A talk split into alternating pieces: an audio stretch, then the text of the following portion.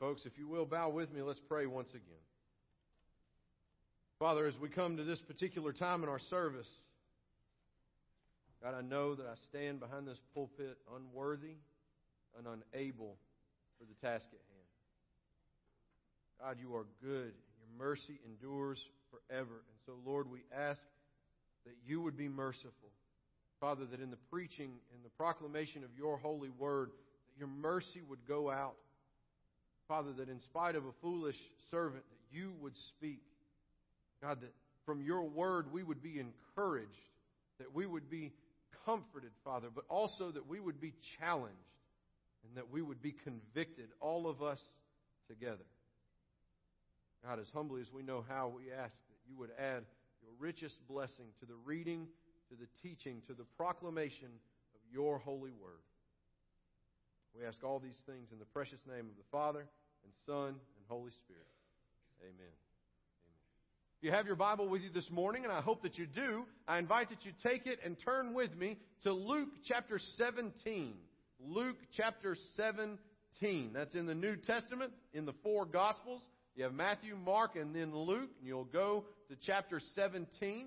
If you don't have a copy of Scripture with you this morning, feel free to borrow one of the one of the Bibles in the pew backs in front of you. If you don't have a copy of Scripture at home, feel free to take that Bible with you as our gift to you. We've got more. We'll put more in the pews. You're welcome to take one home. You also are free to access the Scripture by your phone or tablet or by following along on the screens. However, you may be accessing the Word of the Lord this morning, I would ask if you're physically able, would you please stand out of reverence to the public reading of God's holy Word? We look together now, the Gospel of Luke, chapter 17. We'll read the first 10 verses, as is our tradition when we have finished and I have completed those 10 verses. I will say, This is the Word of the Lord. I encourage you to respond by saying, Thanks be to God.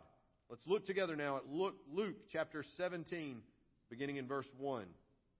And he said to his disciples, Temptations to sin are sure to come, but woe to the one through whom they come. It would be better for him if a millstone were hung around his neck and he were cast into the sea, than that he should cause one of these little ones to sin. Pay attention to yourselves. If your brother sins, rebuke him. And if he repents, forgive him. And if he sins against you seven times in a day and turns to you seven times, saying, I repent, you must forgive him. The apostles said to the Lord, Increase our faith. And the Lord said, If you had faith like a grain of mustard seed, you could say to this mulberry tree, Be uprooted and planted in the sea and it would obey you. Will any one of you who has a servant plowing or keeping sheep say to him when he has come in from the field, Come at once and recline at table? Will he not rather say to him, Prepare supper for me, and dress properly, and serve me while I eat and drink, and afterward you will eat and drink? Does he thank the servant because he did what was commanded?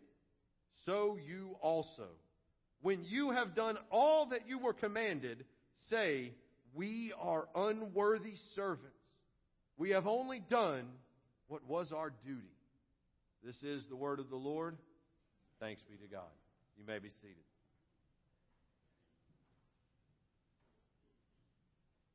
For the next several weeks leading up to Thanksgiving and leading up to the Christmas season, we're going to spend our time in Luke chapter 17.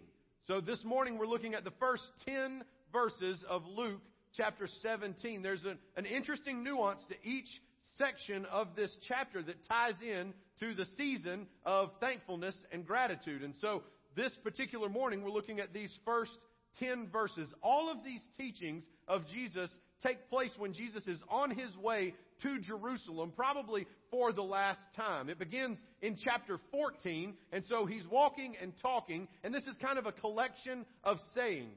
Some of these things are happening in chronological order. Some of these things are things that Jesus may have said many times along the way to his disciples.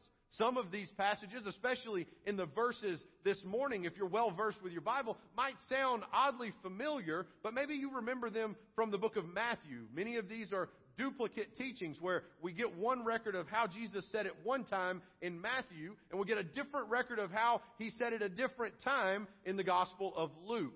So this is Dr. Luke's prescription of how Jesus spoke to us regarding discipleship. Now I know it's, it's not normally my style to have four specific points in a sermon, but Jesus very much is drawing out four aspects of being His disciple, of being a follower of Jesus.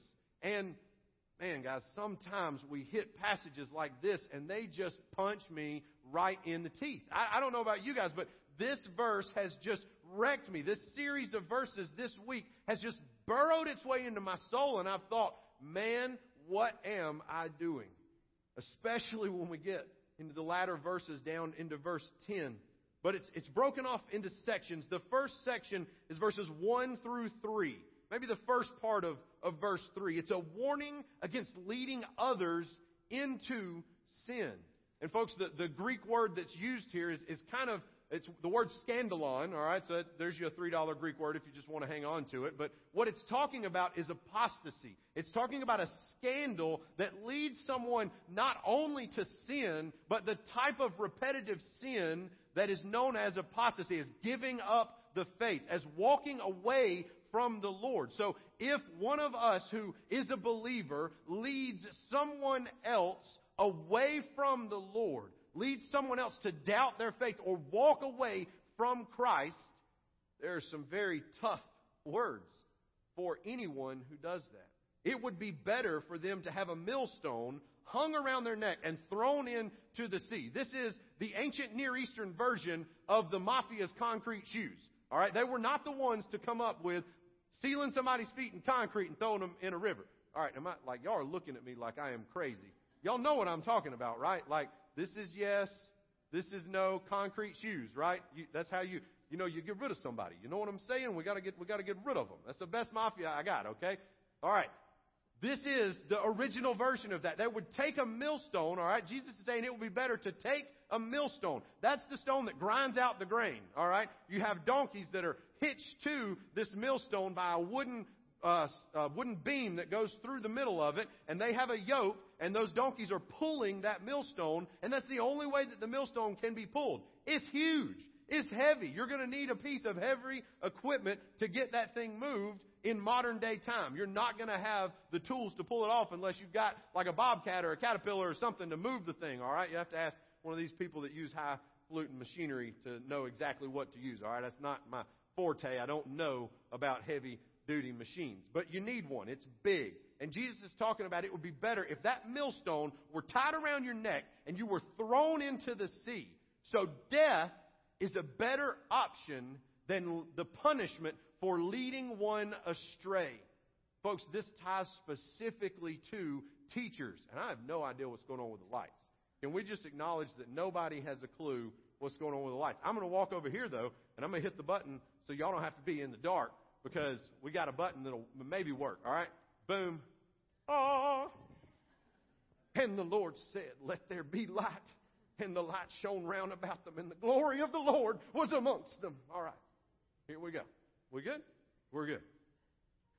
It would be better for somebody who is a false teacher, somebody who leads people away from the faith, it would be better for that person to die than to face the punishment that God has for them. It is a punishment worse than death. And don't miss that this ties directly to what James teaches us that teachers are held to a higher standard, that teachers will be held accountable for the things that we teach. So, teachers and preachers and disciple group leaders, those of us who are instructing in the Word of the Lord, we will be held accountable for how we have taught and led people in the Word of the Lord. Folks, listen, even by our lives, if you're not a teacher, if the way that we live draws somebody away from Christ and into sin, there is a punishment for us. God is displeased with us. We serve a God of grace and a God of mercy, but there are consequences to our actions. Don't ever forget that David, who was a man after God's own heart, after all that happens with him and Bathsheba, after all that happens in him sinning and running from God, committing adultery and conspiring to murder, all of the things that take place in David's life, he's able to find forgiveness from God, but there are still consequences that he faces for the rest of his life from his sin. And folks, I want us to be very vividly aware of the fact that when we lead other people into temptation, there are consequences that we will face. Men, if you are pursuing someone else's spouse, if you are looking at things online that we ought not to look at, if we are caught up in that, there are consequences to that sin. And then if because we are caught up in that sin, if we then make it flippant when we're talking to other people and as though it's not that big of a deal and assist other men or other people in falling into that same sin, there will be consequences for us. Temptation to sin is a guarantee. Jesus says it will come along. But we are instructed as disciples of Christ not to be the cause of the temptation. Man, you, you know when the line is too far. Women, you know when the line is too far in how you're dressing or how you're flirting or how you're acting. Men, you know where the line is. And nine times out of ten, our thought is not, how far can I be from that sin? Our thought is, how close can I be to the line without going over? I'm not quite over just yet, okay? Here's the sin. If I fall off, I'm into the sin. I think I can, I can comfortably be this close. I can be, this this will be all right. This will be just fine. I, I, look, I can even do a little dance right here. It's okay. I'm, I'm not falling into the sin. But now everybody else that's behind you, that sees you up on that line, they go, well, you know, I mean, Pastor got up at that line. Maybe I can get up at that line too. And they go, hey, look at here. Look, I can make. I can, oh! And they fall into sin. Folks, what's wrong with us when we try to get as close to sin as possible without falling into it? Our reaction should be sin, run! Jesus is telling us, He's telling His disciples, and through thousands of years, you and me, run from sin. Don't lead other people into sin. If you and I make a practice of leading other people into sin, it would be better for a millstone to be hung around our neck and us to be cast into the sea. Sin is a very serious deal. And we play with it like it's a plaything. That's never what Jesus teaches. Don't lead others into sin. Don't fall into sin yourself. Run from sin. Flee from the devil. Listen, these are the instructions. The first three verses he spends talking about warning against leading others into sin. But then the second one ties right along with it. It's instruction on forgiveness. It's instruction on forgiveness. Listen, sin is going to happen. So Jesus says, when it happens, be ready to forgive. Be eager to offer forgiveness. And you, may remember, maybe you've heard this before, maybe you haven't, but three times was an incredible number of times to forgive somebody in Jewish culture. It's, it's kind of like baseball. Maybe they knew preemptively what was coming from with baseball. Three strikes and you're out. Okay? If you crossed somebody once, and they were a very good Jew, they would forgive you. If you crossed that same person a second time and they were truly pious, then they would forgive you a second time. That third time you cross them, if they are the most pious of pious, if they are the Paul of the Hebrews, all right, then they might forgive you a third time. This is where we're all supposed to go, three times. Oh Lord, they are blessed with forgiveness. That's the attitude to which Jesus is speaking. And he says, I don't care if they cross you seven times daily and then they repent seven times. Guess what? Forgive them seven times. Every single time. You may remember that in this account when Jesus is talking about this probably at another time with his disciples, he says that forgiveness should be offered. What? You, you think seven times, my Lord? And Jesus says, oh, no, no, no, no. How about 70 times seven times? He just throws a huge number out there because there's no limit to the forgiveness that we offer. We talked about this the other day as we were going through Philippians. Forgiveness is how people know us. And again, that doesn't eradicate all of the consequences that we face in life. One of my favorite analogies is if I were to walk up to Wesley and punch him square in the nose, all right? And I'm talking like I got a good shot off, okay? There's a possibility that his eyes will get black. There's a possibility that his nose will start pouring blood, might get on his shirt and stain his shirt. And I might go, Wesley, man, I was just trying to make an analogy. I didn't mean to like hit you upside the face. I'm so sorry, brother. Please forgive me. And he might go, dude, it's okay, man. It's all right. I'll forgive you. I've been offered forgiveness. I've been forgiven. But you know what? There's still blood coming out of his nose. His shirt is still stained with some blood. His eyes are still blacked up. There are physical consequences that we don't just get to wipe clean. Hey, you know, it's like that never happened. So I'm telling you, we are to be people of forgiveness, but we're not to be idiots. If you have a business partner that wrongs you and double crosses you and runs your business into the ground and makes you file for bankruptcy, and then they come and demonstrate genuine repentance to you and ask for your forgiveness, the Bible instructs us to forgive them. It doesn't say you got to go back into business with them. You get what I'm saying? We're not, we're, there's still consequences, all right? I forgive you. You've wronged me, and I still will have fellowship with you. I still will love you and treat you as a Christian friend and brother. Forgiveness has been extended. But we're not going to go into business anymore because I can't trust you as a business partner because those are the consequences of what your sin has done in tangible, practical reality. So we are to be people of forgiveness, but don't forget that Jesus told us to be as wise as serpents and as innocent as doves. We should always be people of forgiveness. The world will know us by how we forgive the way that our Savior has forgiven us. But Jesus couldn't just offer forgiveness, right? He couldn't just say, You're pardoned. That's it. Your slate's clean. There's no problem. He had to die on a cross because there were consequences to our sin. Romans 6 tells us the wages of sin is death, but the free gift of God is eternal life. Jesus still had to die to purchase the forgiveness for us. There were still consequences. Don't miss that there are consequences. But let us be people of forgiveness. They will know us as Christ's by how we forgive, especially when we are sinned against, especially if someone sins against you personally. Look at verses 3 and 4 and verse 4. And if he sins against you, if this sin is personally against you, rebuke him. Hey, don't forget to call a sin a sin. It's okay to admit to someone else you have sinned. This is no longer what you ought to do. John chapter 8, Jesus tells the woman, You are forgiven. Go and sin no more.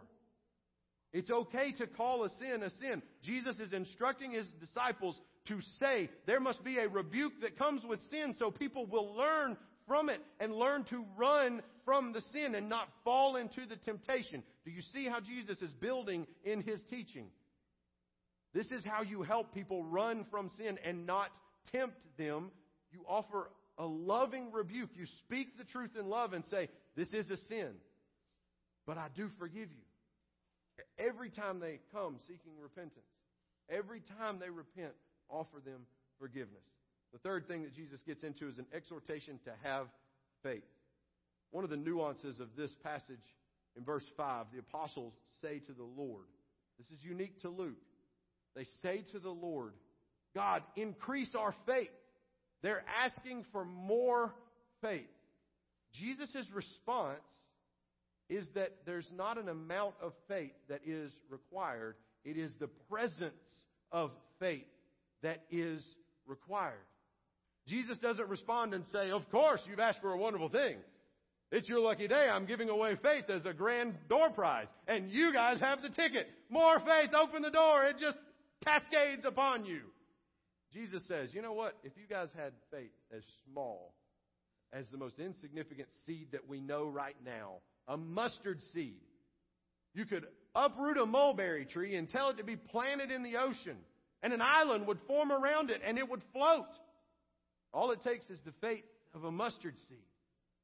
You don't have to ask that God would increase your faith. Let us be people who ask God to give us faith. Help us have even the most infinitesimal amount of faith. This is not a rebuke that Jesus offers, but it's a shift of perspective. Don't walk through your life thinking, oh, if only I had more faith. If I just had a little bit more faith, I ain't even got a mustard seed size faith. That's, I've told 17 mulberry trees to move, Pastor, and they ain't moved yet. I mean, Jesus, he, I, I, ain't, I ain't got enough. Don't walk around discouraged asking Jesus for more faith. Don't ask Him to increase your faith. Say, God, give me faith enough for today. This is what He's instructing His disciples and His followers. And then we hit verse 7. And, folks, verse 7, Jesus gives an analogy of a servant. Well, any one of you who has a servant, the servant's out in the field. They're plowing and they're keeping the sheep, something like that. They come in, and does the master say to the slave, to the servant, Man, great job. Awesome job tending those sheep or plowing that field today. Come on to the dinner table. Let's me and you sit down and eat together. No. The servant comes in, the slave comes in after having worked hard in the field all day long, plowing, keeping sheep, whatever the activity may be. The servant comes in, and the master says, Now, get dinner ready, and then I'm going to sit down and eat, and once I've finished eating, then you can eat. And there's no offer of thanks whatsoever. Verses 9 and 10 Does he thank the servant because he did what he was commanded? If you're a slave in the ancient Near East, during this time you're told what to do, there's no expectation of backtalk. There's no expectation that you might not do what was commanded. So there is no gratitude for doing what you were commanded. Folks, is anybody in this room an overthinker? Look, this is me. I'm just telling you right now. If I were to drop something on the ground and somebody else picked it up for me, I'd go, Oh my gosh, thank you so much. Now I don't have to bend over. You know, my back's kind of been bothering me lately. That was the sweetest, most considerate thing that you could possibly do. Just thank you. Just know that there's gratitude in my heart from me to you. If I ask somebody to help me out and they help me out, I'm going to thank them over the moon, over and above. I'm an overthanker. Is anybody else an overthanker? You just you just thankful to people all the time? It's okay to raise your hand in church. Look, woo, both of them, they up. All right. Well, I'm the only one up here who thanks people. God bless you. Thank you, Ted. Ted, I needed somebody to raise their hand, and you raised your hand. Thank you. There's gratitude in my heart from me to you. Thank you. If you send me a thank you note, I'm going to send you a thank you note for thanking me about your thank you note because it's a, it's a circle of gratitude that we have. There's some more thanks going around. There's just, do you feel this? I feel, I feel the gratitude in the room. All right? Do you not feel strange if your boss tells you to do something, you do it, and then they don't say thank you? It's almost like, hey, what's up their crawl today? You know what I mean? What's going on with our boss? Something, they're just, they're just angry. They're just in a bad mood. They didn't thank me because I did exactly what I was supposed to do what I'm paid to do. Folks, it's very similar in our walk with Christ. God owes us nothing. Absolutely nothing. He never owes me or you a thank you. We have breath and life by His grace and mercy. There is no reason for God to thank us for following Him as though He needs us. He wants us. And when we do what we are commanded of by the Father, when we live a life of running from temptation, when we live a life of forgiveness, when we live a life filled with faith, don't expect to stand before the Father and Him thank us for all the great work that we did. Even when he says that those who believe will stand before him at the gates and he will say, Well done, my good and faithful servant. Enter into my rest. That's not a thank you. That's a well done. Hey, I told you what to do and you did it. Well done. Come on in. Folks, you and I walk around with this chip on our shoulder like God owes us something. Like God ought to be thankful that I'm on His side. Because the hell that I could raise on the other side is nothing compared to what I'm doing for Him now. And He better be glad that I picked the right side. Folks, God does not owe us a thank you. He's not lucky to have you and me on His team. We are blessed and fortunate that a God of infinite mercy saw us in the misery of sin and rebellion and made a way for us we should be overflowing with gratitude to God. We should be willing to run into the sea, to run off of a cliff, to light ourselves on fire for the sake of this God who gave such an infinite, merciful gift to us in the death, in the burial, in the resurrection of His Son. But you and I have the audacity to walk around entitled like God owes me and God owes you something for following Him. When our response should be verse 10 every single time. So me, so Nathan also. When I have done all that I was commanded, I should say to God, I am an unworthy servant. I've only done what was my duty. You owe me nothing, Lord. I'm unworthy of everything. The fact that you let me wake up this morning was a blessing to me. The fact that that person, I forgave them, that was your spirit at work in me to provide forgiveness to them. God, you are good to me and you don't owe me anything, Lord. You don't have to say thanks. You don't have to say well done. I'm nothing without you, Father. I'm unworthy. I only managed to do what was my duty this one time. And folks, I think we are easily tricked into thinking that God is lucky to have us. God is lucky that we're on His team. It's just not the case. You know, he could use the very rocks to praise him if he wanted to. He doesn't need me to sing. He doesn't need you to sing. He gives us the opportunity to sing. Lord doesn't need you to share the gospel. He doesn't need me to share the gospel. The very heavens and earth declare the glory of God. He could draw somebody to salvation without any one of us if he wanted to. But he lets us be involved. He lets us be followers and disciples. And so, listen, as we go through this Thanksgiving season, where we are counting our blessings and thanking the Lord for all that He has done, don't be fooled into thinking that the Lord ought to be grateful for us because it's only by His mercy that we exist. It's only by His grace that we have life and breath and being. Let us always give thanks to the Lord. Let us be people of faith who are quick to forgive. Let us not lead others into temptation, but let us run from sin and be grateful to God when He delivers us. When we stand before Him, hey God, I ran away from that sin. Aren't you proud of me? Didn't I do good? Stand before Him after you've run away from the sin and go, God, I'm an unworthy servant. I've only done what was my duty. You told me to run from sin. You told me to forgive. You told me to have faith. I'm an unworthy servant. I only did what I was commanded. This morning, can you count yourself as one of the servants of the Lord? Do you belong to Him?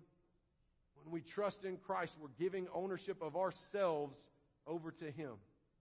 So, do you own yourself?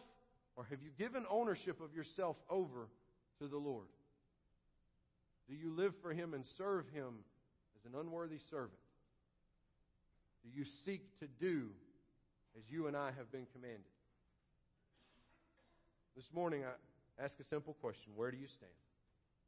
How are you living up to these four characteristics of those who would follow after Christ? Let's pray.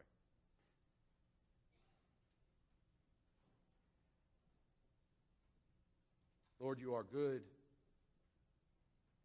Father, thank you for loving us.